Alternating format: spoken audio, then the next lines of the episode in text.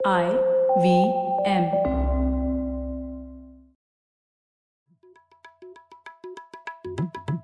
भाई हम हिंदुस्तानियों को बतियाना बड़ा पसंद है। बंगाली में अड्डा उड़िया में खोट्टी कन्नड़ा में हरटे और हिंदी में पुलियाबाजी। इस कला के लिए हमारी हर भाषा में एक शब्द है। हम तीनों तो अक्सर मिलकर पुलियाबाजी करते ही रहते हैं। तो हमने सोचा आपको भी इसमें शामिल कर लिया जाए। तो आइए प्रणय सौरभ और ख्याति के साथ करते हैं पुलियाबाजी। हेलो सौरभ कैसे हैं आप?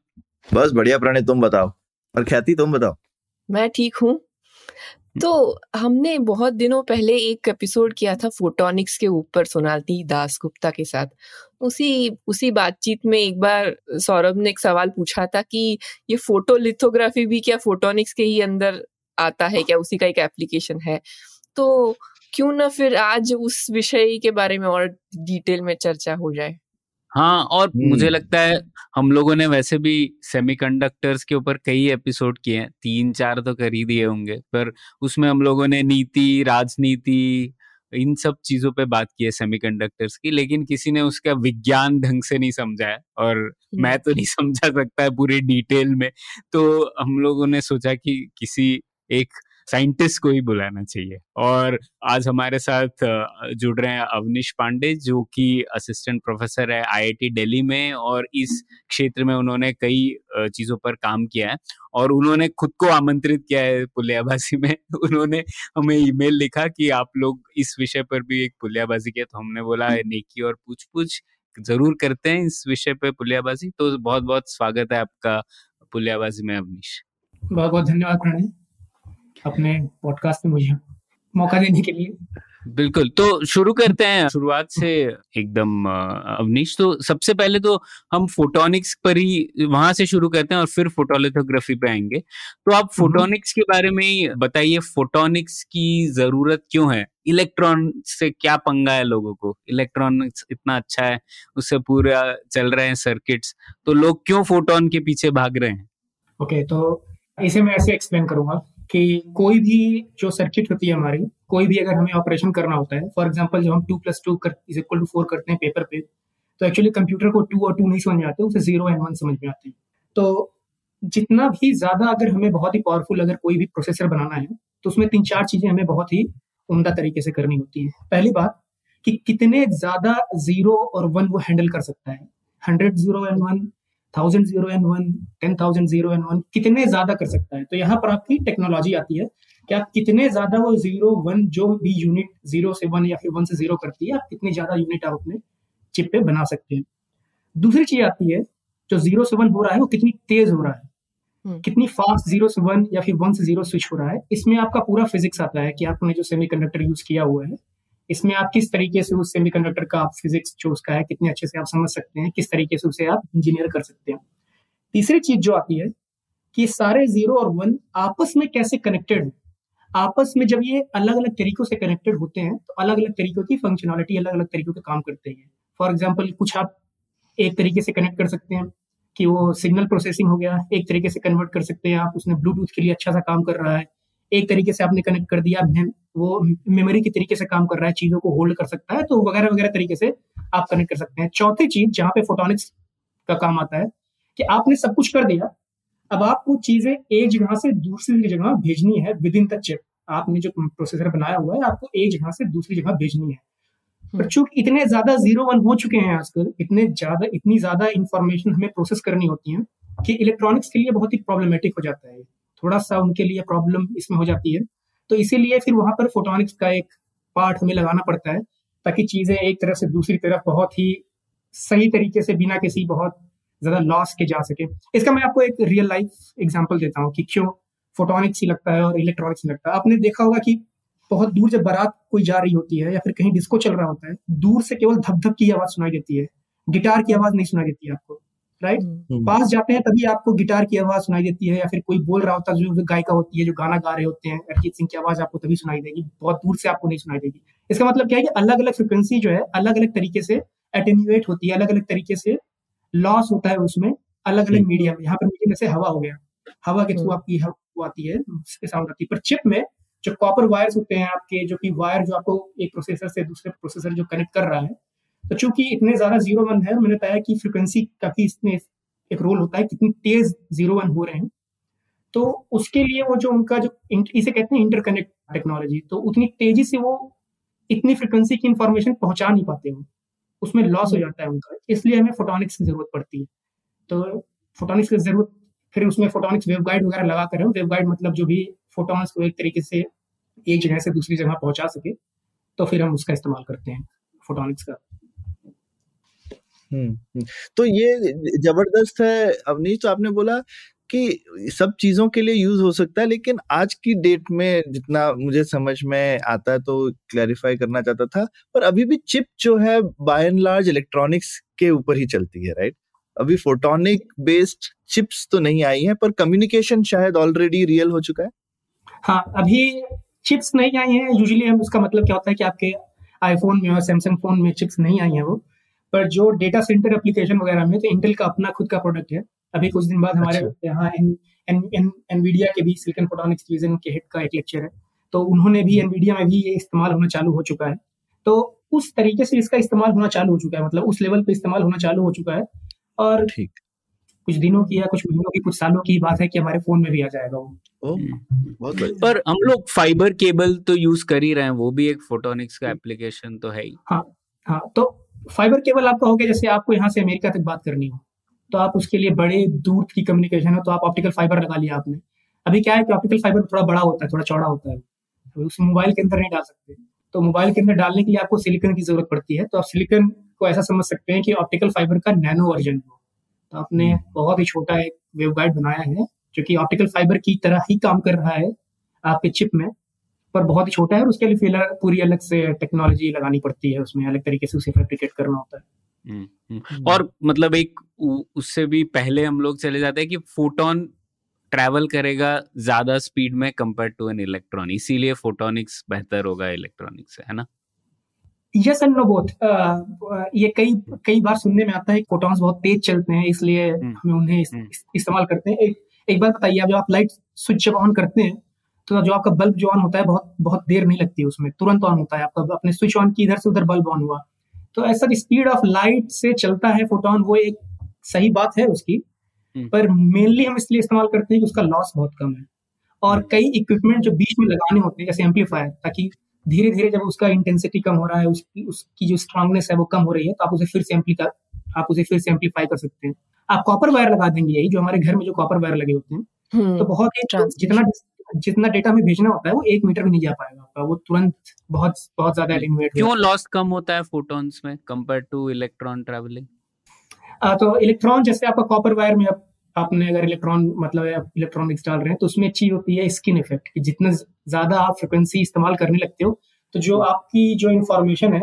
वो कॉपर केबल के बाहर उतनी ज़्यादा जाने लगती है। मतलब कैसे बताऊँ आपको कि जो जो उसका प्रोफ़ाइल है जो एक सिग्नल जाने का जो प्रोफ़ाइल है वो बाहर की तरफ़ जाने लगता है कॉपर वायर की तो अच्छा। बहुत ज़्यादा मतलब बाहर ही रेडिएट होने लगता है सारी इन्फॉर्मेशन लॉसेस हो जाते हैं हम्म। उसमें लीक हम्म। हो जाती है सारी इन्फॉर्मेशन और ऑप्टिकल फाइबर को जब खोजा गया कंटेन रहता है हाँ वो उसमें उसके अंदर कंटेन रहता है हम्म। और लंबे डिस्टेंस के एंगल से देखे मतलब अगर एक कॉन्टिनेंट से दूसरे कॉन्टिनेंट भेजने वाले एंगल से देखे तो फिर तो बहुत असर डिफरेंस होगा ना इलेक्ट्रॉनिक सिग्नल वर्सेस तो फिर वो तो फिर वो वैसे ही हम इसलिए ऑप्टिकल फाइबर से ही करते हैं राइट वो ऐसे हाँ, इसीलिए ऑप्टिकल फाइबर से सस्ता भी पड़ता है और वेट भी उसका कम होता है। अभी कॉपर वायर लगाने जाएँगे आप। और सबसे बड़ी बात मैं आपको एक बात बताता हूँ। एक चीज़ बोलते हैं इसे इलेक्ट्रोमैग्नेटिक इंटरफेरेंस बोलते हैं। तो वो ऑप्टिकल फाइबर में बहुत कम होती है। मैं आपको इसका इसका एक रियल लाइफ एग्जांपल देता हूँ इलेक्ट्रोमैग्नेटिक इंटरफेरेंस का। आपने देखा होगा कि अभी तो ऐसे स्पीकर आने बंद हो गए हैं। पहले स्पीकर आया करते थे जिनमें जैक हुआ करता था। और जैक को लगाना पड़ता था किसी भी ऑडियो सिस्टम में तो उसमें आवाज़ आती थी। और अगर आपने जैक को पकड़ लिया हाथ से तो टाइप की आवाज़ आती थी उसमें राइट हाँ, वो एक्चुअली हाँ, एक प्रकार का इलेक्ट्रोमैग्नेटिक इंटरफेरेंस है। तो आपके दीवार के अंदर जो वायर्स जाते हैं चूँकि 50 हर्ट्स पे हमारे जो जो सिग्नल आता है ये बिजली जो आती है 50 हर्ट्स पे आती है तो हर वक्त इलेक्ट्रोमैग्नेटिक रेडिएशन वो रेडिएट कर रही है। और जो आपका तार हाँ। है यहाँ पर जब आपने उसे लिखा तो आप एक तरीके से एंटीना की तरह एक्ट करते हो। आपने उस इलेक्ट्रोमैग्नेटिक एनर्जी को कैप्चर कर लिया अब वो तार में जा रहा है और स्पीकर में चूँकि एम्पलीफायर लगा होता है तो बहुत ही छोटा सिग्नल होता है जो दीवार से आ रहा है आपकी तरफ़ और चूँकि स्पीकर हाँ। में एम्पलीफायर लगा होता है तो बहुत ज़्यादा नॉइस क्रिएट करता है वो तो। इससे ऑप्टिकल फाइबर बचा रहता है क्योंकि यहाँ पर कुछ मेटल है नहीं तो कुछ एंटीना वहाँ एक्ट करने वाला है नहीं हम्म, हम्म। और फोटोन जो है वो चार्ज पार्टिकल भी नहीं है फोटोन चार्ज फ़र्क पड़ता है कि नहीं पता नहीं मैं पूछ रहा हूँ एक्चुअली जब हम ऑप्टिकल ऑप्टिकल फाइबर में जो मॉडल करते हैं तो ऐसे पार्टिकल भी मॉडल कर सकते हैं पर यूजुअली वेव तरीके से मॉडल करते हैं। वो भी रेडिएट करता है पर बहुत हम्म। बहुत कम। आपने देखा होगा पीले तरीके के जो ऑप्टिकल फाइबर होते हैं और दुनिया भर की कवरिंग की होती है उन ऑप्टिकल फाइबर के बाहर ताकि इतनी ज़्यादा इन्फॉर्मेशन बाहर न जा सके सब अंदर ही। कंटेंट रहे सेफ्टी पर्पज से भी रहता है जो बाहर का जो शील्डिंग रहती है आपकी पर एक पर्पज उसका ये भी रहता है जिसे कोर और क्लैडिंग कहते हैं ऑप्टिकल फाइबर में। तो क्लैडिंग मेक्स श्योर कि आपकी इंफॉर्मेशन बहुत ज़्यादा रेडिएट ना हो जाए बाहर की तरफ़। पर आप लोग तो एकदम नैनो लेवल पे काम करते हैं तो तब आपको कभी फोटोन को करना पड़ता है कंसिडर पार्टिकल भी? कि वेव में काम चल जाता है? इलेक्ट्रॉन को तो करना पड़ता है पार्टिकल की तरह भी अदरवाइज़ तो काम नहीं चलता उतने लेवल हर चीज़ हर चीज़ डिपेंड करती है। आप पहले आप अपना एक्सपेरिमेंट करते हैं जब आपके रिज़ल्ट आते हैं जब आप उसे मॉडल करने की कोशिश करते हैं तो पता चलता है कि ये वेव से कुछ चीज़ों में तो बहुत क्लियर कट पता रहता है कि सिंगल फोटोन हम्म। डिटेक्शन अगर आप कर रहे हो। सिंगल फोटोन हम्म। है उसे कैसे मॉडल करेंगे हम्म। पर कई जगहों पर हर चीज़ डिपेंड करती है आपने मेजर जो किया है उसे जस्टिफाई करने के लिए आपको कौन सी थ्योरी वो करनी पड़ेगी हम्म। वो मेज़रमेंट के बाद की चीज़ होती है एम्पेरिकल टाइप हो गया करके देखा फिर चलो ये भिड़ा हाँ। ले नहीं तो वो भिड़ा ले तो ये तो आपने वैसे बहुत ही धमाकेदार चीज़ बोली अवनीश की ये सिलिकॉन फोटोनिक्स भी एक रियलिटी बन रही है हम लोग हम्म। हम लोगों को लगा था कि ये थोड़े साल दूर है। लेकिन आप आ, आप ये बताइए ना तो सिलिकॉन क्यों यूज़ कर रहे हैं हम लोग? और भी मटेरियल्स हैं जो शायद सिलिकॉन फोटोनिक्स के लिए बेहतर होंगे। कोई कुछ लोग कंपाउंड सेमीकंडक्टर्स की भी बात करते हैं। तो लोग सिलिकॉन क्यों यूज़ कर रहे हैं? और ये आप किस तरीके से देख कित, कितने सालों में हो जाएगा ये कि हमारी एप्पल आईफोन में भी आ जाएगा सिलिकॉन फोटोनिक्स ओके जो आपका पहला सवाल है कि सिलिकॉन को ही क्यों देख रहे हैं हम? तो इसमें हम्म। दो चीज़ें हैं। एक तो लक फैक्टर है इसमें कि इट जस्ट टर्न्स आउट कि सिलिकॉन जिस वेवलेंथ पे ऑप्टिकल कम्युनिकेशन ऑपरेट करता है उस हम्म। वेवलेंथ पे सिलिकन का जो लॉस है बहुत कम है पूरा वाह। तो बस ये कोइंसिडेंस हुआ कि उस चीज़ पे उसका लॉस बड़ी अच्छी चीज़ बनाई है रेत हाँ। रेत से क्या क्या हम्म। चीज़ें हो रही है इलेक्ट्रॉन्स के लिए भी अच्छा है फोटॉन्स के लिए भी अच्छा है फोटॉन्स के लिए अच्छा है। हम्म। दूसरी चीज़ चूँकि इलेक्ट्रॉनिक इंडस्ट्री में पहले से ही सिलिकॉन यूज़ होता है तो हम्म, उनके पास सारे जो state of the art tools है वो पड़े हुए हैं हम्म, तो फोटोनिक्स कम्युनिटी को अपने टूल डेवलप करने की ज़रूरत नहीं है। हम क्या करेंगे? हम जाएँगे जो इलेक्ट्रॉनिक्स वाले हैं, उनसे पूछेंगे कि आपके पास अगर कोई इक्विपमेंट ऐसा पड़ा हो जो कि आप हमें दे सकें, उनसे लेकर आएँगे और अपनी चीज़ें बनाना चालू करेंगे। हैविंग सेड दैट हम जो सिलिकॉन यूज़ करते हैं और इलेक्ट्रॉनिक वाले जो सिलिकॉन यूज़ करते हैं, उसमें थोड़ा सा डिफरेंस होता है। डिफरेंस प्योरिटी का नहीं है। डिफरेंस ये है कि जब आप कोई सिलिकॉन वेफर बनाते हैं तो उस सिलिकॉन में सिलिकॉन की थिकनेस कितनी है? उसके नीचे जो ऑक्साइड लगा है उसकी थिकनेस कितनी है? फिर उस ऑक्साइड के नीचे भी सिलिकॉन होता है उसकी थिकनेस कितनी है? तो ये एप्लीकेशन ओरिएंटेड होता है। अलग अलग जो फॉर एग्ज़ाम्पल जो हम यूज़ करते हैं वो इलेक्ट्रॉनिक्स वालों को बिल्कुल नहीं पसंद आते जो थिकनेस हम यूज़ करते हैं। और जो थिकनेस इलेक्ट्रॉनिक्स वाले यूज़ करते हैं वो हमारे लिए थोड़ा सा प्रॉब्लमेटिक हो जाती है। तो इसीलिए जो को इंटीग्रेशन करना होता है कि इलेक्ट्रॉनिक्स और फोटोनिक्स साथ में रहें ये थोड़ा सा एक ट्रिकी मामला हो जाता है फिर उसमें। पर हाँ सिलिकन मेजर जो एडवांटेज है सिलिकॉन का इनफैक्ट डिसएडवांटेज भी वही है सिलिकॉन का क्योंकि जिस जो प्रेसिजन हमें चाहिए नैनो स्केल पे वो उन्हीं टूल से बन सकता है जो कि सीमॉस टूल जिससे इलेक्ट्रॉनिक सर्किट बन सकते हैं। दूसरे आप ऐसे नहीं कि आपने अमेजोन से कुछ ऑर्डर किया कुछ बनाने के लिए और आपने बना दिया सिलिकॉन फोटोनिक्स का एक, एक डिवाइस बना दिया आपने।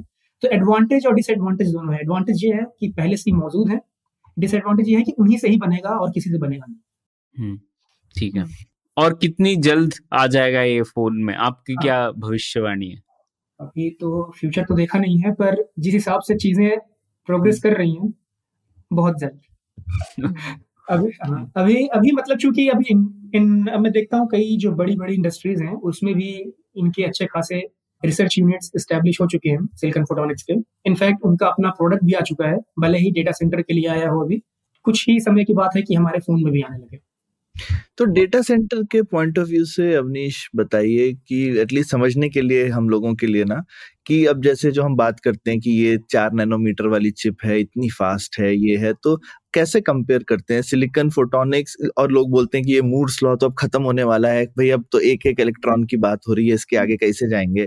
तो अब ये silicon photonics basically Moore's law की उम्र बढ़ा देगा कुछ तीस चालीस साल या बीस साल? क्या आपका मानना है। तो एक्चुअली मूर्स लॉ देखिए एज सच एक लॉ नहीं है ये एक प्रेडिक्शन हाँ ऑफ़ कोर्स ये तो ऑब्जर्वेशन है। हाँ फिजिक्स का फिजिक्स का कुछ जैसे लॉ जिसे बोलते हैं उस तरीके का लॉ नहीं नहीं वैसा नहीं है। हाँ हाँ तो हाँ, और और मोटा मोटा अपने श्रोताओं के लिए बता दें कि हम्म। मूर्स ने बेसिकली गॉर्डन मूर जो इंटेल में थे उन्होंने बोला था कि भाई हर 18 महीने में स्पीड डबल हो जाएगी और दाम आधा हो जाएगा। ऐसा कुछ ना? हाँ हाँ।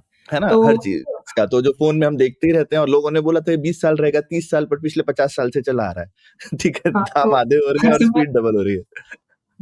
तो हर वक्त लोग बोलते आए हैं कि अब खत्म हुआ मूस लॉ खत्म हुआ अभी तक तो हुआ अभी तक तो उतना हुआ नहीं है और मोस्ट लाइकली हाँ। नहीं होगा क्योंकि जो लोग सेमीकंडक्टर इंडस्ट्री में काम करते हैं बहुत स्मार्ट लोग बहुत स्मार्ट लोग हाँ। होते हैं वो।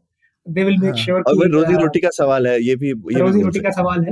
तो चीज़ें चीज़ें बढ़ती जाएँगी और भी ज़्यादा कॉम्प्लेक्सिटी आती जाएगी। जब 28 नैनोमीटर नोड पे पहुँची थी सेमीकंडक्टर की चीज़ें तो उस वक्त पता चला था कि अब इसके नीचे क्या जाएगा।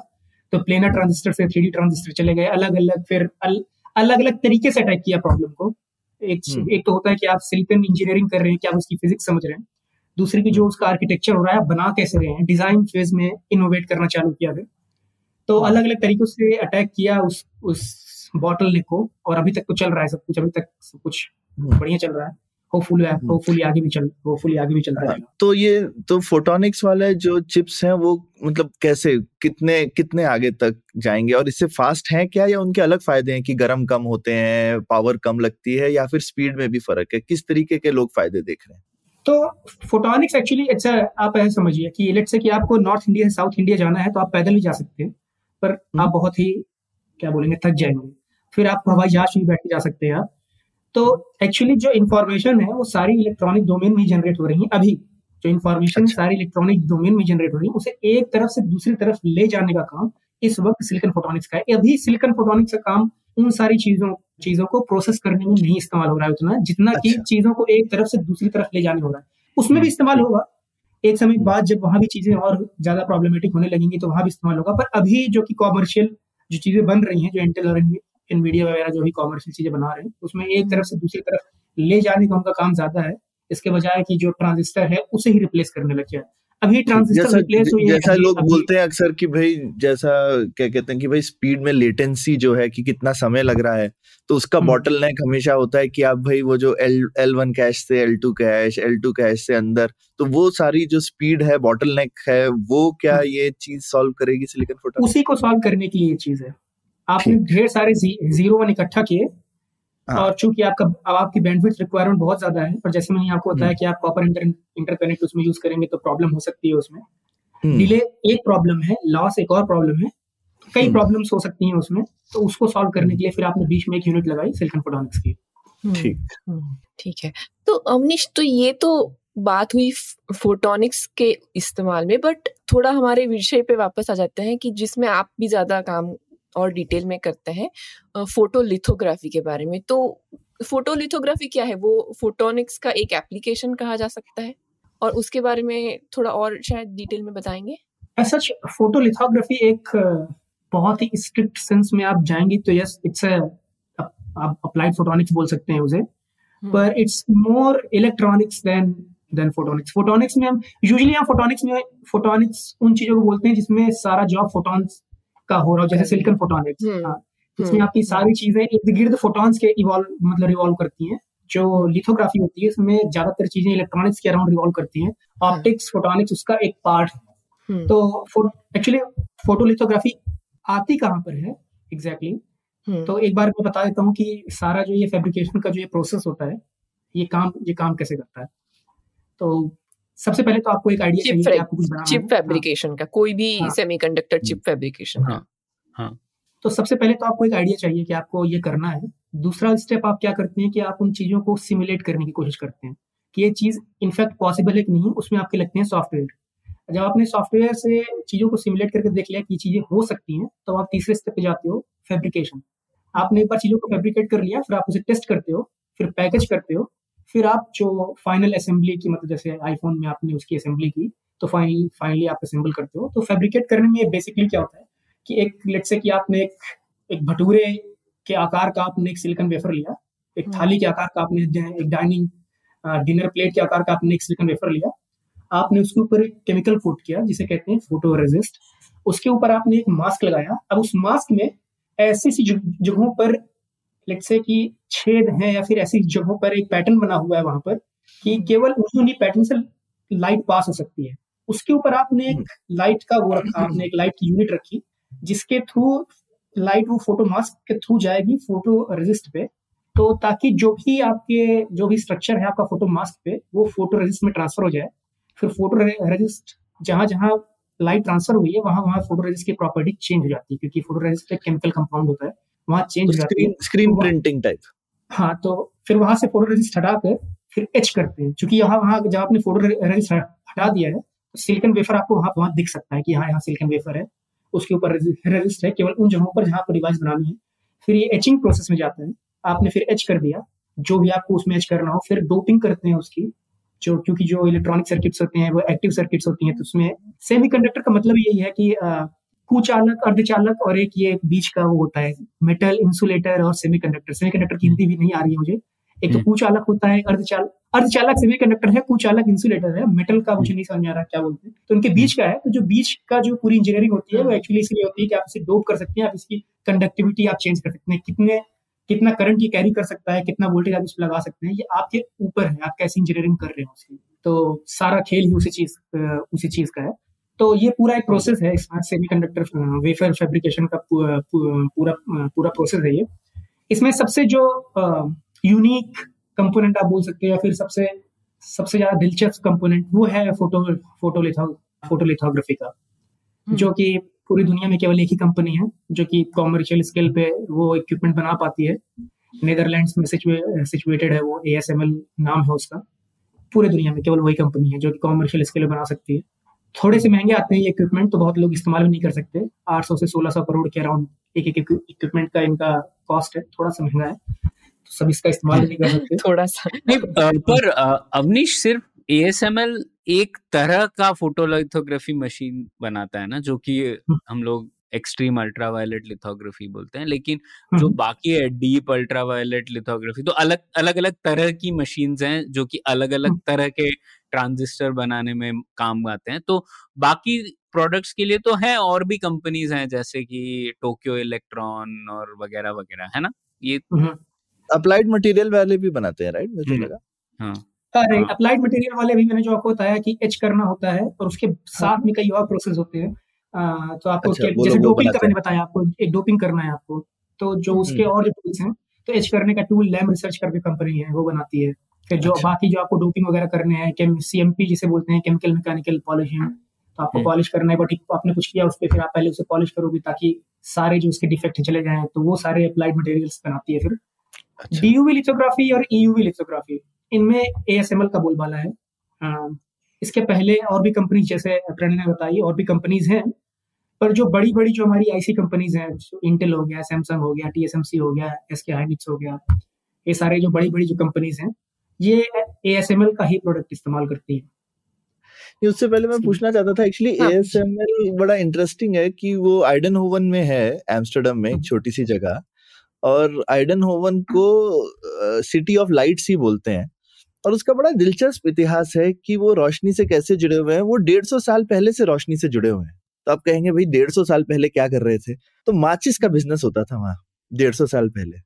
तो उनको लगा कि भाई हमको रोशनी अच्छे से आती है फिर फिलिप्स भी वहीं पे बनी तो वो लाइट बल्ब बनाने लगे। फिर बहुत सारे एक्स फिलिप्स वगैरह वाले जो एम्प्लॉयज़ हैं उन्होंने निकल के पूरा का पूरा ये सेमीकंडक्टर इकोसिस्टम बनाया पर वो देखो कहा माचिस की उनको माचिस कैंडल लाइट से लेकर के अब फोटोलिथोग्राफी जैसे जैसे टेक्नोलॉजी बढ़ती गई पर उन्होंने कहा कि हम अपनी लाइट की स्पेशलिटी नहीं छोड़ेंगे। मतलब अगला सिलिकॉन फोटोनिक्स वहीं पे होगा मैं आपको थोड़ा सा और पीछे लेकर जाता हूँ डेढ़ सौ साल पीछे गया मैं थोड़ा सा आपको और पीछे लेकर जाता हूँ हज़ारों हाँ। साल जो अच्छा। जो, टे, जो टेलीस्कोप बना था उसका जो लेंस था वो एक डच आदमी ने बनाया था हाँ वो भी अच्छा। तो उसके पास गैलीलियो हाँ। एक्चुअली उसके पास सीखने आए थे कैसे बनाते हैं उसे हाँ। क्योंकि जो हम्म। उसने जो लेंस बनाया था उसमें चीज़ें उल्टी दिखती थी या फिर उल्टी दिखती थी और राइट टू लेफ़्ट दिखती थी जो उसका जो उसने लेंस बनाया हुआ था फिर गैलीलियो हम्म। आए उससे सीखे कि भाई बताओ मुझे कैसे बनाना है। लेंस कैसे ठीक करना है। हाँ और अपनी आर्मी को बेचना चालू किया उन्होंने। तो डच का जो एक डच डच पूरे एरिया का जो एक ऑप्टिक्स के साथ और उसके एसोसिएटेड कंपोनेंट्स हैं उसके साथ रिश्ता बहुत बहुत ही पुराना बहुत पुराना है। हम्म बहुत खूब। हम्म, ये पहले जो बहुत पहले जो लीगसी एक स्किल सेट होता है ना किसी जगह में वो वो चला आता है। अभी रिसेंटली मैं ऐसे ही किसी इंसान से मिली थी जिसने एक कस्टम टेलीस्कोप बन, बनवाया था। तो मैंने पूछा ये कस्टम टेलीस्कोप कौन कौन बनाता है? तो अपेरेंटली इटली में ये एक प्रॉपर इंडस्ट्री है जहाँ पे कोई बंदा एक तुम्हारे लिए तुम्हारे हिसाब से लेंस बनाएगा वो और चीज़ें इकट्ठा करेगा क्योंकि उनके पास एक लीगसी स्किल सेट है एक प्रकार का एक कॉटेज इंडस्ट्री वहाँ पे अभी भी है। तो उसने बोला कि अभी आप मार्केट में आप टेलीस्कोप लेने जाओगे तो वो अमेरिकन कंपनी या जापानीज कंपनी बना के बेचती है। लेकिन अगर आपको ये कस्टम में अगर जाना है तो ये सारे पुराने लोग जो अभी भी चलाते आ रहे हैं उनका बहुत पुराना एक्सपीरियंस है वो अभी भी बना रहे हैं। तो ऐसा भी होता है। हम्म हस्तशिल्प टेलीस्कोप का। हाँ। हाँ तो अवनीश आप कहानी बता रहे थे कि हाँ फोटोलिथोग्राफी इतनी स्पेशल क्यों है? इतनी हम्म। खास बात क्या है उसमें? तो उसके बारे में बताइए वो बड़ी दिलचस्प बात है। तो आ, इतनी खास बात क्यों है?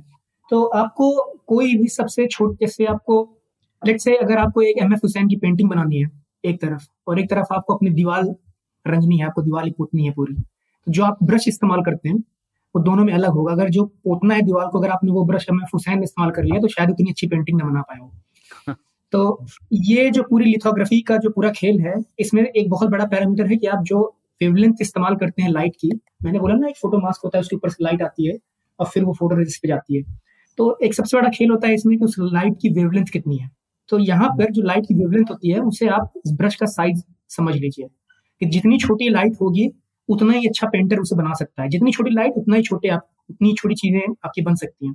तो अभी जो ईयूवी ईयूवी लिथोग्राफी जो यूज़ करते हैं उसमें तेरह दशमलव पाँच नैनोमीटर का लाइट यूज़ करते हैं। अच्छा एक बार लाइट जब हम बोलते हैं फोटोनिक्स के डोमेन में तो इसमें सारा इलेक्ट्रोमैग्नेटिक्स आ जाता है। इसका मतलब ये नहीं कि वो लाइट जो आप देख सकते हैं लाइट जो हम इस्तेमाल करते हैं मतलब पूरा रेंज आ गया इसमें इंफ्रारेड भी आ गया अल्ट्रावायलेट भी आ गया सब कुछ आ गया इसमें।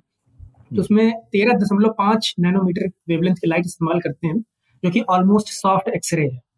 अब ये जो लाइट है ये नेचुरली अर्थ पे अकरिंग नहीं है आउटर स्पेस में है अर्थ पे अकरिंग नहीं है ये। इसको जो बनाने का तरीका है, वो इतना कॉम्प्लिकेटेड है। मैं एक बार एक नेदरलैंड्स में एक एस के एम्प्लॉय से बात कर रहा था। मैंने जब उस, हम इसी पे बात, इसी चीज़ पे चर्चा कर रहे थे तो उसने बोला कि, जैसे मुन्ना भाई बोल, बोलते हैं ना, दिमागी लोचा, उसने बोला, जिस बंदे ने सोचा था ये कि चीज़ काम कर सकती है फॉर श्योर उसका कोई दिमागी लोचा था कि उसने सोचा कि इस तरीके की चीज़ काम कर सकती है ना केवल काम कर सकती है आप इसे कॉमर्शलाइज कर सकते हैं मैं आपको बताता हूँ एग्जैक्टली ये चीज़ काम कैसे करती है आप एक टिन बॉल लेते हैं पहले आप एक वैक्यूम जनरेट करते हैं एक बहुत बड़ा एक टेबल के आकार का इतने बड़े चेंबर में आप वैक्यूम जनरेट करते हैं फिर हम्म। उसमें आप एक टिन की बॉल एक स्पेरिकल बॉल है टिन की और वो इतनी छोटी है कि जो आपका बाल है उसका जो विथ है उसकी आधा हम्म। उसकी आधी इतनी छोटी टिन हम्म, की बॉल है जिससे आप अराउंड तीन सौ किलोमीटर पर आवर की रफ्तार से इतनी छोटी बॉल को आप इंजेक्ट करते हैं उस वैक्यूम में। हम्म। अब जब ये टीन की बॉल जा रही होती है उस वैक्यूम में तो एक लेजर आपने रखा हुआ है जो कि लॉक्ड है इस टिन के लेजर टिन टिन के टिन के बॉल के साथ। वो लेजर आकर स्ट्राइक करता है टिन को। तो जो पहला स्ट्राइक होता है ये इस स्फेरिकल को एक रोटी के आकार में बना देता है। जैसे स्फेयर है उसे चपटा कर देता है। हम्म। ठीक है? अभी कहानी खत्म नहीं हुई है यहाँ पर। अभी ये जो चपटी बॉल है ये चल रही है उस वैक्यूम में। वही लेजर हम्म। फिर से लॉक करता है इस पे। इस बार इसकी पावर बहुत ज़्यादा है इस, इस लेजर की। फिर से लॉक करता है उस टिन के इस चपटे हुए चीज़ पे। जब दूसरी बार स्ट्राइक करता है तो ये जो छिन चपटी हुई चीज़ है प्लाज्मा बन जाती है। इस वक्त इसका टेम्परेचर होता है पचास हम्म। गुना ज़्यादा जो सूरज का टेम्परेचर है। ये इसका टेम्परेचर हो गया। और ये तीन अभी मूव कर रही है तीन सौ किलोमीटर पर आवर पे ये मूव कर रही है। तो इसे हम्म। जब इतना ज़्यादा टेम्परेचर हो जाता है स्टीन बॉल का तो ये जो स्टेट ऑफ़ मैटर होता है चार होते हैं सॉलिड लिक्विड गैस और प्लाज्मा ये प्लाज्मा में कन्वर्ट हो जाती है ये चीज़। हम्म। जब प्लाज्मा में कन्वर्ट हो जाती है तो इससे रोशनी निकलती है इस रोशनी को कलेक्ट करती है हम्म। जो मिरर जो कलेक्ट करता है इसे वो मिरर जो है कार्ल जाइस नाम की कंपनी है जर्मनी में वो ये मिरर बनाती है हम्म। और चूँकि इतनी ज़्यादा मुश्किल चीज़ है तो आप एक भी एक भी टुकड़ा लाइट का आप जाने नहीं देना चाहते क्योंकि इतनी कॉम्प्लिकेटेड चीज़ हो चुकी है आप एक भी टुकड़ा लाइट का आप लॉस नहीं करना चाहते तो उसके लिए जो ये मिरर लगा हुआ है ये इतना स्मूथ होता है इतना स्मूथ होता है कि अगर आप इस मिरर को पूरे इंडिया के आकार का अगर आप करते हैं तो जो इसमें जो सबसे बड़ा जो बम्प है हम्म। जो सबसे बड़ा बम्प है आपके नाखून के बराबर है।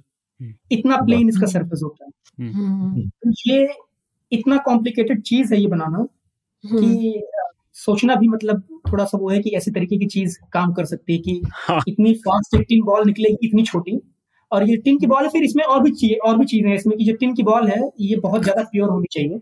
क्योंकि अगर इम्प्योर है तो जो रोशनी निकलती है इससे प्लाज्मा से वो बहुत ज़्यादा मतलब उतनी उतनी उतनी इफिशिएंट नहीं होती। हम्म, अच्छा पर यहाँ पर ये बात भी खत्म नहीं हुई यहाँ पर। यहाँ पर हम्म। जो लाइट निकल के जब आपके वेफर तक पहुंचेगी तो जो आपका वेफर है उसका जो प्रिसीजन है वहाँ पर सेट होने का। हम्म। जैसे आपके वेफर पे अगर लाइट जब पहुँच रही है तो आपको चाहिए कि आप वेफर एकदम से ही होल्ड करके रखें आप ताकि लाइट वही गिरे जहाँ आपको चाहिए कहीं और न गिरने पाए। इस लाइट का ये प्रेसिजन इतना इतना ज़्यादा होता है इस चीज़ का प्रेसिजन कि अगर पूरी अर्थ है अगर पूरी अर्थ एक सेंटीमीटर मूव करती है तो ये पकड़ सकता है। इत, इसका प्रेसिजन इतना तेज होता है। हम्म, और ये पूरा जो सिलिकॉन वेफर होता है इस टूल के अंदर वो मैग्नेटिकली लेविटेटेड होता है हवा में होता है ताकि किसी के साथ फ्रिक्शन ना हो पाए ताकि कोई भी वाइब्रेशन या फिर कोई भी हीट उसमें ना होने पाए। और जो मैंने आपको टिन टिन बॉल वाली जो जो चीज़ बताई कि एक लेजर आती है फिर दूसरी लेजर आती है ये एक्चुअली हर सेकंड में पचास हज़ार बार ये चीज़ होती है। ये सारी चीज़ हर सेकंड में पचास बार होती है पचास हज़ार बार होती है। तो इतनी कॉम्प्लिकेटेड हम्म। चीज़ है हम्म, कि कोई इसे क्या बता नहीं सकता। इनफैक्ट एएसएमएल वाले बोलते हैं कि अगर कोई हमें कॉपी कर ले तो अच्छी बात है। हम्म, हम्म। कि अगर आपको पूरा टूल दे दिया जाए एएसएमएल का तभी आप इसे कॉपी नहीं कर सकते। इतनी इतनी इतनी ज़्यादा कॉम्प्लिकेटेड ये है ये। ये इतनी जल्दी एक्सिलरेट कैसे करती है टिन की बॉल वो कैसे होता है काम? ये तो तो गोली से भी तेज है। हाँ एग्जैक्टली exactly, तो वो जो नोजल होता है उसका वो एक इंडियम कॉर्पोरेशन करके एक कंपनी है जिनका पूरा हम्म। काम ही है यही बहुत ही हाई प्योर टिन बॉल्स वगैरह बनाना और उसका पूरा सिस्टम बनाना। तो वो करते हैं तीन सौ किलोमीटर से एक्चुअली फायर करने चीज़ों को इतनी ज़्यादा मुश्किल नहीं है। अच्छा। आप फायर कर सकते हो इसे हम्म। पर जब वो चीज़ मूव कर रही हो आपको लेजर लॉक करना उस पर हम्म। पूरा एकदम अलग चीज़ है वो।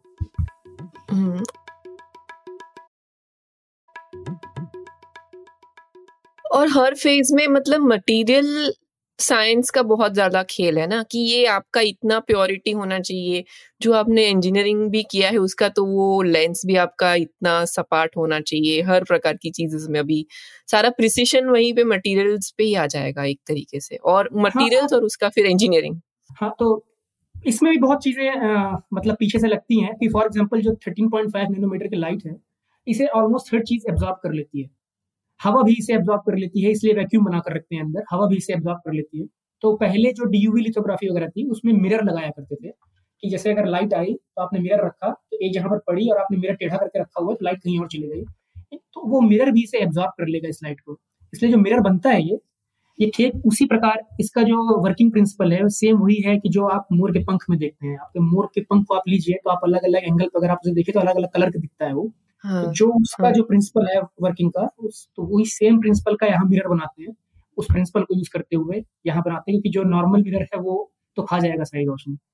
हम्म, उस प्रिंसिपल को यूज़ करके यहाँ वाला बनाते हैं ताकि ये लाइट पूरा रिफ्लेक्ट जहाँ पर जानी है रिफ्लेक्ट कर सके। हम्म, आई मीन इसको एक्सपोर्ट करने के लिए प्लेन्स लगते हैं। एक, हाँ। पूरी इनकी मशीन इनकी जो पूरी मशीन होती है ये एक बस के इतनी बड़ी होती है। और पूरा एक एरोप्लेन लगता है फिर तीन तीन बस लगती है। हाँ। दो तीन निकाल- प्लेन लगते हैं ईयूवी मशीन के लिए तो एक लोड में भी हाँ। नहीं जा सकता। तो अ, लेकिन अवनीश एक बात बताइए हम लोग थोड़ा और पीछे जाते हैं। कई बार फोटोलिथोग्राफी को एक इन्वर्टेड माइक्रोस्कोप की तरह भी कंपेयर किया जाता है। अ, तो वो बताइए और एक्सप्लेन कीजिए कि इन्वर्टेड माइक्रोस्कोप से तुलना क्यों की जाती है इसकी? एक्चुअली इन्वर्टेड माइक्रोस्कोप से तुलना जो है इसकी वो थोड़ा हिस्टोरिकल है।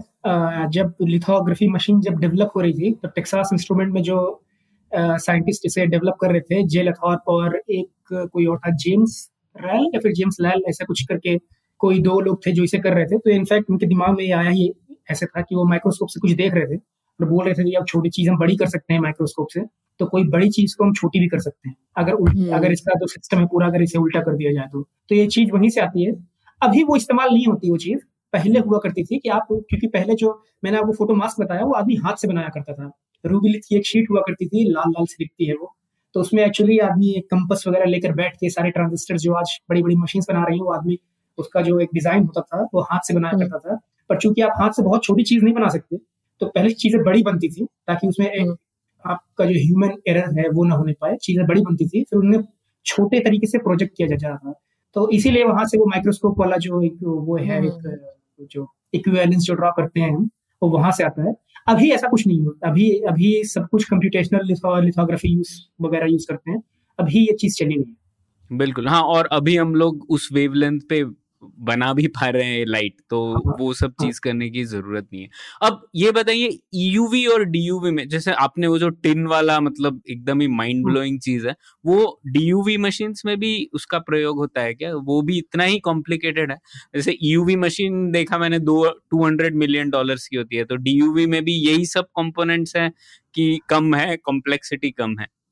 देखिए अभी अगर हम डी मशीन्स को देखेंगे कि फॉर एग्जांपल अभी अगर हम फिएट कार को देखेंगे पुरानी एम्बेसडर कार को देखेंगे तो हमें लगेगा कि बहुत ही लेस कॉम्प्लिकेटेड कार्स हैं पर अपने जमाने की वो बहुत ही कॉम्प्लिकेटेड कार्स हुआ करती थी हम्म। तो अभी जो अभी यूवी कंपैरिजन में आप देखेंगे तो इतना कॉम्प्लेक्स आपको लगेगा ठीक है जब ये बना सकते हैं तो वो तो बन ही जाएगा हाँ। तो। उसमें उसमें एक्चुअली टिन ड्रॉप नहीं यूज़ करते हैं उसमें आर्गन फ्लो जैसे 193 नैनोमीटर जो डी लिथोग्राफी है उसमें आर्गन फ्लोराइड यूज़ करते हैं और जो 248 ने 243 या 248 नैनोमीटर की लिथोग्राफी है, उसमें क्रिप्टॉन फ्लोराइड यूज़ करते हैं। तो इसमें ये भी काम एक्चुअली प्लाज्मा से ही प्लाज्मा से ही इनका काम बनता है, पर इसमें से टिन वगैरह नहीं शूट होती। आप एक चेम्बर लेते हैं, आप उसमें आर्गन फ्लोराइड या फिर क्रिप्टॉन फ्लोराइड गैस छोड़ते हैं आप इसमें, आप दो इलेक्ट्रोड इन गैसेस के बीच में दो इलेक्ट्रोड लगा देते हैं तो इलेक्ट्रोड के इलेक्ट्रिक फ़ील्ड के कारण ये आर्गन फ्लोराइड वगैरह टूटने लगते हैं, एक मतलब एक दूसरे से तो वो प्लाज्मा बन जाता है उनका। और जब कोई इलेक्ट्रॉन जैसे प्लाज्मा है तो उसका मतलब यह है कि इलेक्ट्रॉन एक्साइटेड स्टेट में रखे हुए हैं आपके। तो अगर जब इलेक्ट्रॉन एक्साइटेड स्टेट से अपने बेसिक स्टेट में आते हैं तो फोटॉन इमिट करते हैं थोड़ा थोड़ा सा कॉम्प्लिकेटेड हो गया। तो ये वाला प्रिंसिपल एक्चुअली वहाँ यूज़ होता है। तो ओवरऑल प्लाज्मा वहाँ भी है पर ऐसा कोई टिन विन का सिस्टम नहीं है वहाँ पर। वहाँ भी हम्म। लेज आ, आप प्लाज्मा बनाते हैं और उससे आप फोटोन एकत्रित करते हैं और फिर उसका भी पूरा लेंस और मिरर वगैरह पूरा सिस्टम होता है उसका। पर टिन वगैरह उसमें ऐसा इस तरीके से कुछ नहीं है कि आपको लेजर लॉक करनी पड़ेगी ऐसा करना पड़ेगा आपको। हम्म। अपनी ट्यूबलाइट अपनी ट्यूबलाइट में भी प्लाज्मा होता है क्या? हाँ आपको प्लाज्मा से बिजली ट्यूबलाइट एक एक एक एग्जांपल है। आपने देखा होगा जब बिजली चमकती है हम्म। वो भी उसका ही एग्जांपल है कि आप क्लाउड से और अर्थ क्लाउड से विद इन क्लाउड और क्लाउड टू अर्थ जो एक चार्ज सेपरेशन जो जनरेट होता है तो उस चार्ज सेपरेशन को न्यूट्रलाइज करने के लिए बिजली कड़कती है। तो सेम वही चीज़ यूवी लिथोग्राफी में भी हो रही है कि आपने आर्गन फ्लोराइड को अलग अलग कर दिया है। एक में पॉजिटिव चार्ज आ गया है एक नेगेटिव चार्ज आ गया है। अब उससे ही थोड़ा न्यूट्रलाइज हो रहा है वो तो उससे बिजली निकल रही है। हम्म, हम्म। थोड़ा सा और कॉम्प्लिकेटेड है डी लिथोग्राफी में कि आपको बिजली केवल कड़कानी नहीं है वहाँ पर आपको जो लाइट निकल रही है उससे आपको एकत्रित भी करना है और फिर हाँ। की तरफ़ भेजना भी है। पर जो प्रिंसिपल है वो मोटा मोटी सेम ही है ये सारा। वाह सही है। तो अवनीश आपने बताया एएसएमएल शायद कमर्शियल स्केल पे एक या दो ही कंपनियाँ एएसएमएल उसमें टॉप में है। लेकिन आप ये बताइए सिर्फ़ एएसएमएल क्यों कर पा रही है? अब इतनी महँगी मशीन है इतना पैसा मिल सकता है तो कई देशों में और जैसे कि अब तो जियो पॉलिटिक्स भी चल रही है कई देशों में कई लोग ट्राई कर रहे होंगे यूएस में भी ट्राई कर रहे होंगे लोग रेप्लिकेट करने। तो इन चीज़ों में कौन सी ऐसी चीज़ है इस पूरे प्रोसेस में जो अ, अड़ंगा डाल रही है कि दूसरे देश या दूसरी कंपनियाँ रेप्लिकेट नहीं कर पा रही हैं और इतने साल से इसमें मैं एक जोड़ दूँ एएसएमएल के लोग कर ही रहे हैं तो आप एएसएमएल के एक्स एम्प्लॉयज़ क्यों नहीं हायर कर सकते? तो वो लोग भी तो अवेलेबल हैं ऐसा तो नहीं है कि एएसएमएल के बंधुआ मजदूर हैं वो लोग। हम्म तो थोड़ा सा कॉम्प्लिकेटेड क्वेश्चन है थोड़ा लंबा आंसर है इसका। तो अब आप हायर इसलिए नहीं कर सकते क्योंकि एएसएमएल के जो सप्लायर हैं वो चार हज़ार सप्लायर हैं एएसएमएल के। तो आपको चार हज़ार सप्लायर से पहले जो ट्रस्ट एक कंपनी जो आप एक कंपनी का जो इकोसिस्टम होता है उसमें ट्रस्ट भी बहुत बड़ा एक फैक्टर होता है। तो अब एएसएमएल ने जो अपने चार हज़ार सप्लायर हैं उनके साथ उनका एक ट्रस्ट बिल्डअप भी है कि ठीक है वो इस तरीके की काम उनसे करेंगे और कई सारे सप्लायर तो एएसएमएल खुद होल्ड करता है। फॉर एग्ज़ाम्पल जो मैंने आपको लेजर सिस्टम बताया एएसएमएल होल्ड करता है। मतलब उन्होंने बोला कि ठीक है आप ठीक से नहीं बना पा रहे हो हम आपको पहले खरीद लेते हैं फिर हम आपको बताएँगे कैसे ठीक से बनाना है। तो एएसएमएल ने उन्हें खरीद लिया। काल जाइस का मैंने आपको एग्जांपल दिया। पच्चीस परसेंट पच्चीस प्रतिशत काल जाइस में होल्डिंग है एएसएमएल की तो कई तरीकों से उन्होंने अपना नकेल कस के ये रखते हैं ताकि और फिर ट्रस्ट इश्यूज़ भी हैं इसमें। पर हम्म। आप देखेंगे लिथोग्राफी का जो पूरा जो चालू हुआ था सिस्टम वो अमेरिका से चालू हुआ था। दो कंपनी थी एक का नाम था शायद परकिन एल्मर्स करके और एक का नाम था GCA geophysics corporation of America तो शुरुआत में थी और बहुत ही अलग अलग तरीकों से कंपनी डूब गई। जीसीए इनफैक्ट इसलिए डूब गई। उनका कस्टमर केयर बहुत रूट था। उसमें एक बहुत बड़ा एग्ज़ाम एक बहुत बड़ा कारण उसका वो भी था। उनका कस्टमर केयर उनका जो पोस्ट सेल जो रिपेयर वगैरह सिस्टम वगैरह होता है बहुत रूट थे वो लोग। तो एक उनका वो भी कारण तो कई कंपनियों से कई कारणों से कंपनीज़ डूबती हैं कई कारणों से आगे आती हैं। तो हम्म। एएसएमएल एक्चुअली का जो कारण था ऊपर आने का तो जिस वक्त एएसएमएल बढ़ रही थी उस वक्त दो और भी बड़ी कंपनियाँ थी। एक तो कैनन थी जापानीज हम्म, जिसके कैमरा आते एक निकॉन थी वो दोनों ही जापानीज कंपनी है। एक समय था कि जो आज होल्डिंग एएसएमएल की है kind of similar holding Canon की हुआ करती थी अराउंड पचास परसेंट सारी लिथोग्राफी मशीन कैनन से जाया करती थी। पर फिर साल दर साल एएसएमएल ने कुछ ऐसा किया कि जो कोई एक उसमें सबसे पहला काम उन्होंने किया है तो उनकी टेक्नोलॉजी बोलते हैं twin scan technology twin scan में यह है कि आपका एक वेफर जब एक्सपोज हो रहा है जब एक वेफर चीज़ें बन रही हैं और दूसरा वेफर आपका एडजस्ट हो रहा है उसी मशीन में। तो आपका जो थ्रूपुट है वैसे ही डबल हो गया। हम्म, तो ये एक चीज़ वो इस, जिसका नाम है ट्विन स्कैन वो लेकर आए। दूसरी चीज़ होती है इमर्सन लिथोग्राफी तो जो सबसे छोटी चीज़ है जो आप लिथोग्राफी यूज़ करके आप बना सकते हो चिप पे वो एक्चुअली एक रायले क्राइटेरियन होता है कि आप कितनी छोटी चीज़ आप कितनी वेवलेंथ की चीज़ इस्तेमाल करके कितनी छोटी चीज़ बना सकते हो आप उसमें। तो वो होता है k into wavelength divide by N A जो एन ए होता है वो होता है न्यूमेरिकल अपर्चर तो उन्होंने क्या किया कि पहले चिप के बीच में और जो लिथोग्राफी टूल था उसके बीच में हवा हुआ करती थी। इन्होंने एनए को कम करने के लिए क्योंकि डिवाइडेड में है टर्म एनए तो एनए को और बढ़ाने के लिए इन्होंने उसके बीच में पानी भर दिया।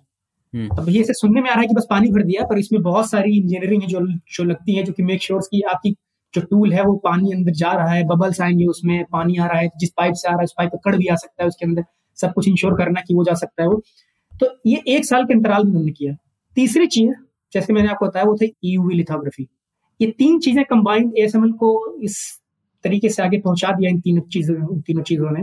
कैनन और निकॉन भी ट्राई कर रहे थे पर चूँकि ये मोस्टली कैमरा कंपनीज़ हैं इनका इतना इनोवेशन पर ध्यान नहीं था और इनोवेशन पर ध्यान इन सेंस कि आप जैसे देखोगे कि एएसएमएल जब कोलैबोरेट करता है एएसएमएल आईमिक्स से जैसे फिलिप्स से कोलैबोरेट करता है कार्ल जाइस से कोलैबोरेट करता है आईमिक्स बहुत बड़ा कोलैबोरेशन है इनका। तो ये कोलैबोरेट करके बहुत सारे रिसर्च पेपर पेटेंट्स वगैरह फ़ाइल करते हैं। अपने कस्टमर्स के बारे में जानते रहते हैं कि इन्हें क्या चाहिए क्या क्या चीज़ें आगे डेवलप हो रही हैं। कैनर निकॉन इतने नहीं तो एक बार आपको थोड़ा सा एडवांटेज मिलता है टेक्नोलॉजी ये सारी ऐसी चीज़ें हर दो साल बाद चीज़ें बदल जाती हैं इसमें। थोड़ा सा भाई थोड़ा सा भी आप पीछे हटे तो आप बहुत पीछे छोड़ गए तो हम्म। अभी हम्म, आप फिर देखिए पूरे सिस्टम में हर चीज़ में ऑलमोस्ट चाइना इतनी आगे तक चला गया है पर वो भी अभी कोई लीडर नहीं बन पाया है बहुत चीज़ों का। क्योंकि इतनी फास्ट मूविंग चीज़ें हैं ये कि बहुत बहुत जल्दी बदल जाती है और आपको बहुत ज़्यादा इसमें रिसर्च आउटपुट आपको बहुत ज़्यादा रिसर्च इनपुट मतलब आपको रिसर्च का जो प्रोडक्टिविटी वगैरह है सब कुछ आपको देखना पड़ता है कि चीज़ें उतनी आगे बढ़ रही बढ़ रही हम्म, लेकिन पिछले एक दशक पहले की टेक्नोलॉजी तो कोई बना सकता है ना? वो भी कोई बेकार की तो नहीं बना सकता बिल्कुल बना सकता है और करते भी हैं वो। सारी चीज़ों में सबसे जो एडवांस चीज़ें होती हैं वो आपके एप्पल फ़ोन में लगी होती हैं। पर हम्म। ज़रूरी नहीं है कि हर चीज़ों में उतना ही एडवांस चाहिए होता है आपको। For example satellites for example आपकी हम्म। कार्स जो आपकी कार वगैरह में जो इलेक्ट्रॉनिक्स लगी रहती हैं वो इतनी एडवांस नहीं होती तो हम्म। इसीलिए आप देखेंगे कि टीएसएमसी इंटेल सैमसंग तो कुछ हैं और भी बहुत सारी कंपनीज़ हैं जो ये हम्म। वाला मार्केट कैप्चर करती है कि जिन चीज़ जिन चीज़ों में exactly global foundry global foundry भी ऐसी कंपनी जो एकदम स्टेट ऑफ़ द आर्ट नहीं बनाती है पीछे के नोट्स बनाती है हम्म, तो ये सारी ऐसी चीज़ें हैं ये सारी ऐसी कंपनी है जो और भी जो एक बहुत बड़ा मार्केट है उसे कैप्चर हम्म। करने की कोशिश करती है तो ये हम्म। पुराने टूल्स करती हैं पर मुझे फिर भी लगता है कि यूएस जैसे हम लोग बात कर रहे थे अभी जो जियो हो रही है और नेदरलैंड्स जो है, फाइनली यूएस ने हाथ मरोड़ के नेदरलैंड्स को ये मजबूर कर दिया कि उन्होंने भी A S EUV machine China को देना बंद कर दिया है अभी के लिए। लेकिन ये चाइना बहुत बड़ा डिमांड मार्केट है। अगर उनकी मशीन चाइना में नहीं जाएगी तो बाकी दूसरे देशों को इतनी ज़्यादा मशीन लेनी पड़ेगी अगर उन्हें सरवाइव करना है तो। तो ये अभी के लिए चल रहा है। शायद दो तीन साल बाद जब सेमीकंडक्टर इंडस्ट्री डाउन होती है हमेशा साइकिल्स में जाती है तब मुश्किल होगा उनके लिए।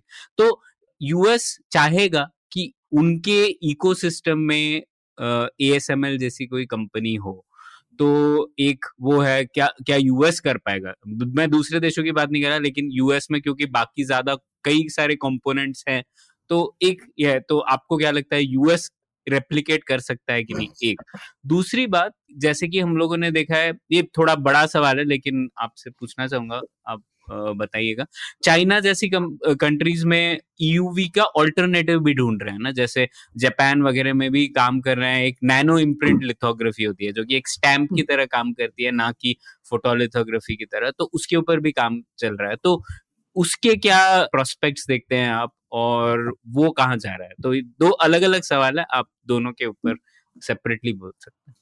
तो यूएस रेप्लिकेट करना चाहे या ना करना चाहे वो वैसे ही बहुत सारा जो सप्लाई चेन है ए एस एम एल की वो कंट्रोल करता है वो।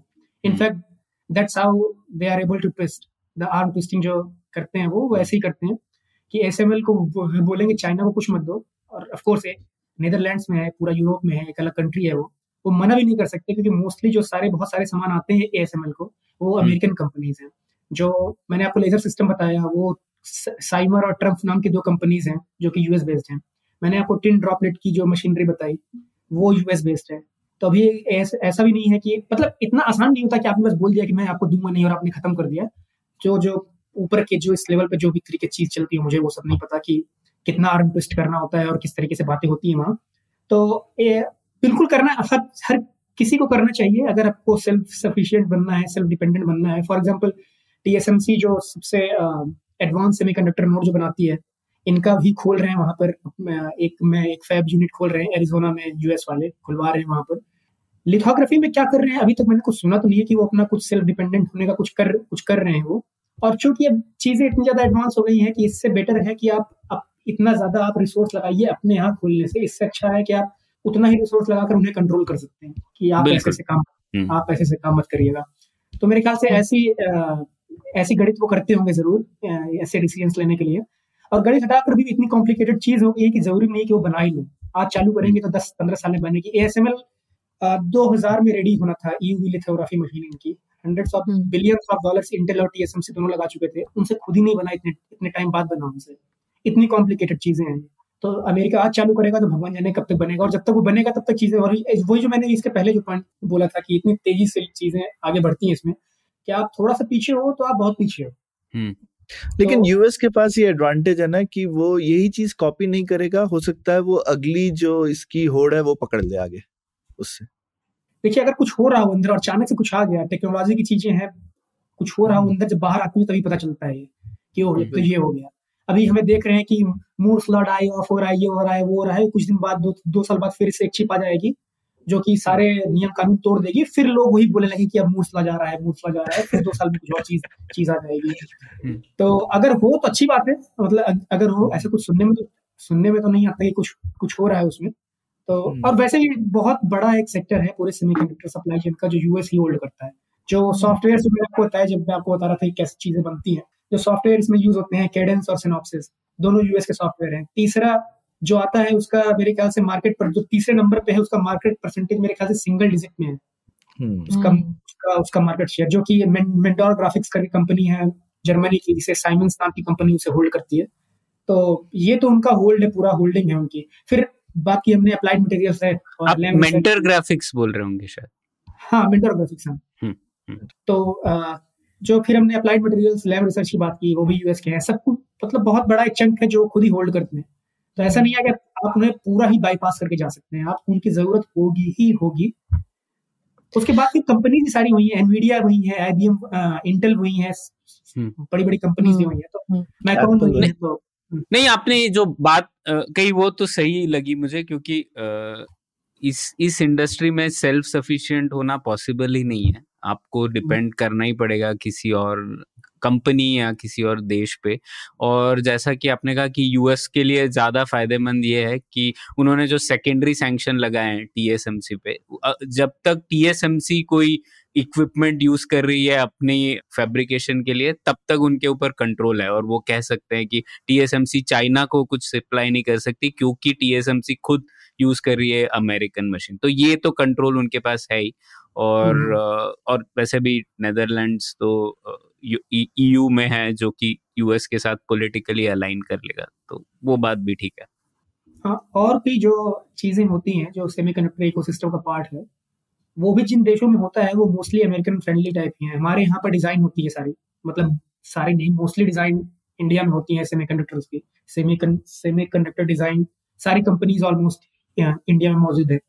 तो पूरी दुनिया कंट्रोल करना पड़ेगा आपको अगर आप अगर आपको पूरा सेल्फ सफिशिएंट बनना है तो। मैं ये पूछना चाहती थी कि इसका रिसर्च इकोसिस्टम ज़्यादा कहाँ पे है? क्या वो यूरोप में ज़्यादा बेस्ड है या यूएस में ज़्यादा बेस्ड है?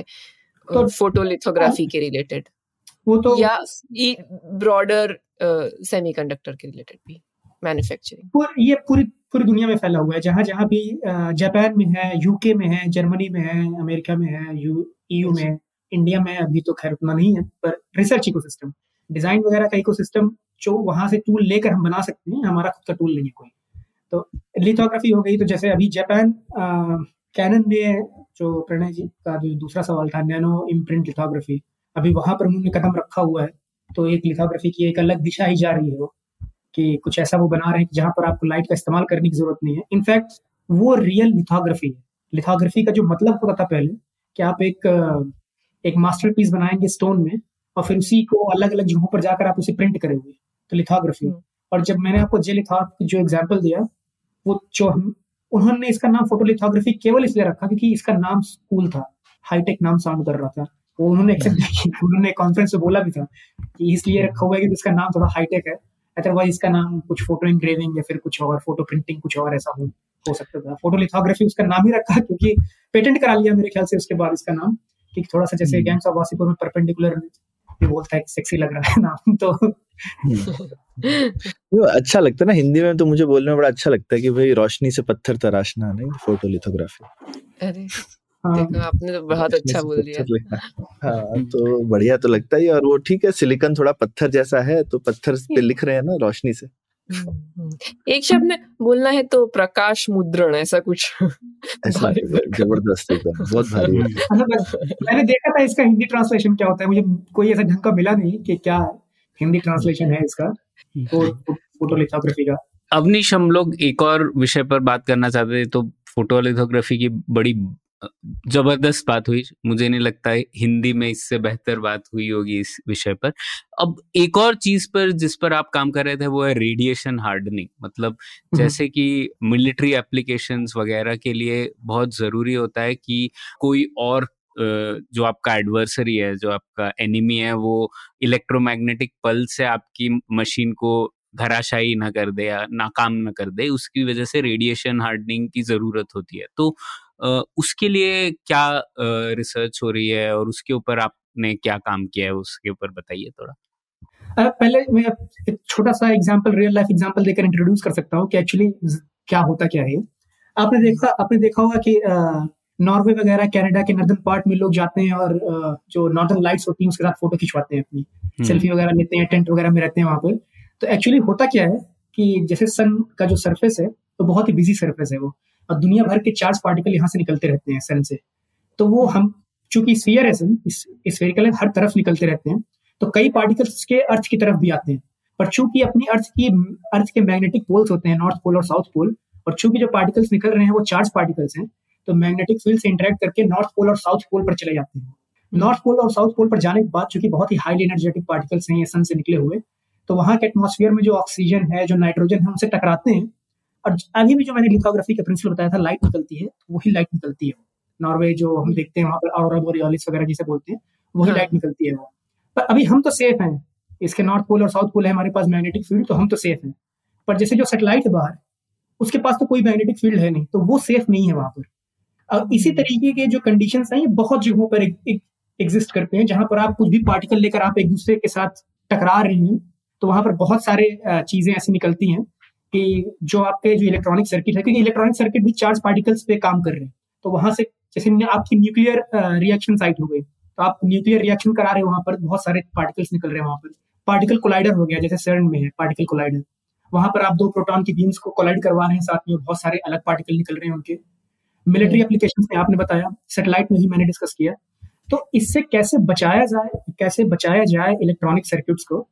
इसकी फ़ील्ड। का नाम होता है रेडिएशन हार्ड कि आप इलेक्ट्रॉनिक सर्किट को रेडिएशन हार्ड आपने कर दिया अच्छा। मेरा काम जो सर्न में था जो सर्न में था तो वहाँ पर 27 किलोमीटर सौ मीटर नीचे पृथ्वी मतलब अर्थ की सरफेस से सौ मीटर नीचे 27 किलोमीटर पेरीमीटर 27 किलोमीटर सरकमफेरेंस का एक कोलाइडर बना हुआ है जहाँ पर दो अलग अलग दिशाओं में प्रोटॉन के बंचेस आते हैं और एक दूसरे से भिड़ते हैं इन प्रो, प्रोटॉन के बंचेस का जो स्पीड होती है वो 99.99999991 परसेंट स्पीड ऑफ़ लाइट होती है। तो बहुत ही हाईली एनर्जेटिक पार्टिकल्स होते हैं, साथ में हैं और जो इनके जो कॉन्स्टिट्यूएंट पार्टिकल्स हैं प्रोटॉन के, वो निकलते हैं उससे। अब वो फिर से आपके इलेक्ट्रॉनिक्स को में बाधा बाधा डाल सकते हैं। तो दो चीज़ें हैं। एक तो आपको जो डेटा वहाँ निकल रहा है, उसे पॉइंट ए से पॉइंट बी तक लेकर जाना है। जो मैंने शुरुआत में बताया कि जब पॉइंट ए से पॉइंट बी चिप पे लेकर जाते हैं तो सिलिकन फोटोनिक्स का इस्तेमाल होता है। यहाँ पर भी कुछ सिमिलर ही है। क्योंकि बहुत सारे डेटा निकल रहे हैं। पहली चीज़ और दूसरी चीज़, उन डेटा को प्रोसेस करने के लिए आपको रेडिएशन हार्ड सिस्टम चाहिए। तो मेरा काम था कि वहाँ पर जो डेटा आ रहा है, उसे एक सिलिकन फोटोनिक मॉड्यूल बनाया जाए, जो कि इस डेटा को हैंडल कर सके और ये जो मॉड्यूल है, ये रेडिएशन हार्ड भी हो। तो जो अभी हमने जो डिज़ाइन किया था, वो 2028 में लार्ज हाइड्रॉन कोलाइडर का अपग्रेड होगा तो फिर वो सिस्टम वहाँ पर लगेगा। तो प्राउड फीलिंग की वो एक मॉड्यूल डिज़ाइन करने में बहुत बड़ा हाथ था मेरा। हाँ, सही। ये तो बहुत ही बढ़िया है। और वैसे मैं एक और आखिरी सवाल पूछना चाहता था जैसे आपने यूरोपियन इकोसिस्टम की बात की तो कई इंटेल के कोई पहले सीईओ थे उन्होंने बोला था कि यूरोप के पास दो क्राउन जुएल्स है। एक तो बात हो कि ए की, और हम लोगों ने कई बार बात की उसकी। लेकिन दूसरा है आई और आई भी एक बड़ी कंपनी है जो कि वहाँ पे काम करती है, और आपने भी वहाँ काम किया है। तो आई क्या है, और उसका क्या रोल है इस पूरे सप्लाई चेन में? तो एक्चुअली आई एक स्टार्टअप था के यू लिवन का।